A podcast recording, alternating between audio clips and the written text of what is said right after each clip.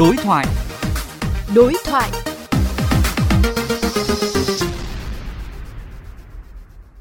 Trước hết bà nhận định thế nào về thực tế xuất hiện không ít các cuộc thi tìm kiếm tài năng cho trẻ em trong thời gian qua? Theo tôi nghĩ đây là hệ lụy của bệnh hình thức và thành tích.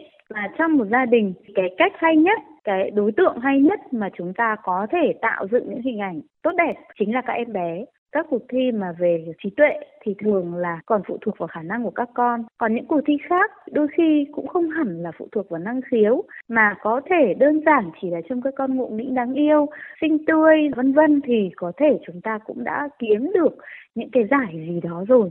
Và lúc đó chúng ta cũng có thể sẽ có một chút thể diện.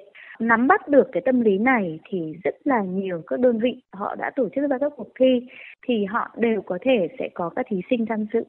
Và đấy là chính là cái lý do mà các cuộc thi lan tràn khắp nơi. Chưa kể một số trường khi mà tuyển sinh thì họ lại đòi hỏi những cái giải như thế. Và các phụ huynh lại cảm thấy là nếu như cho con tham gia những kỳ thi này mà nó có giải thì có vẻ là con đường bước vào những cổng trường đắt giá sẽ dễ dàng hơn rất nhiều so với việc là con mình không có giải. Vâng, chúng tôi rất đồng tình với quan điểm của bà.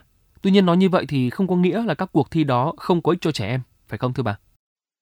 Tôi nghĩ rằng là khi mà chúng ta mở ra các sân chơi khác nhau đối với các con thì chắc chắn là các con cũng sẽ có những cái trải nghiệm khác nhau.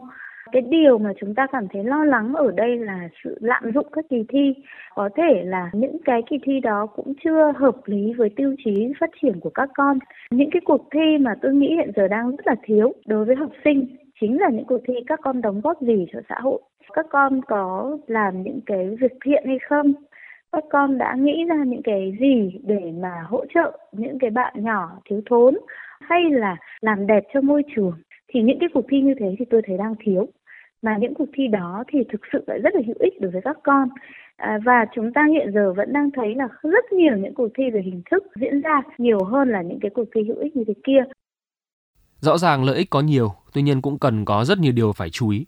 Vậy thì nếu các gia đình trong thời gian tới muốn cho con tham gia một cuộc thi nào đó thì cần phải để tâm tới các vấn đề gì, thưa bà?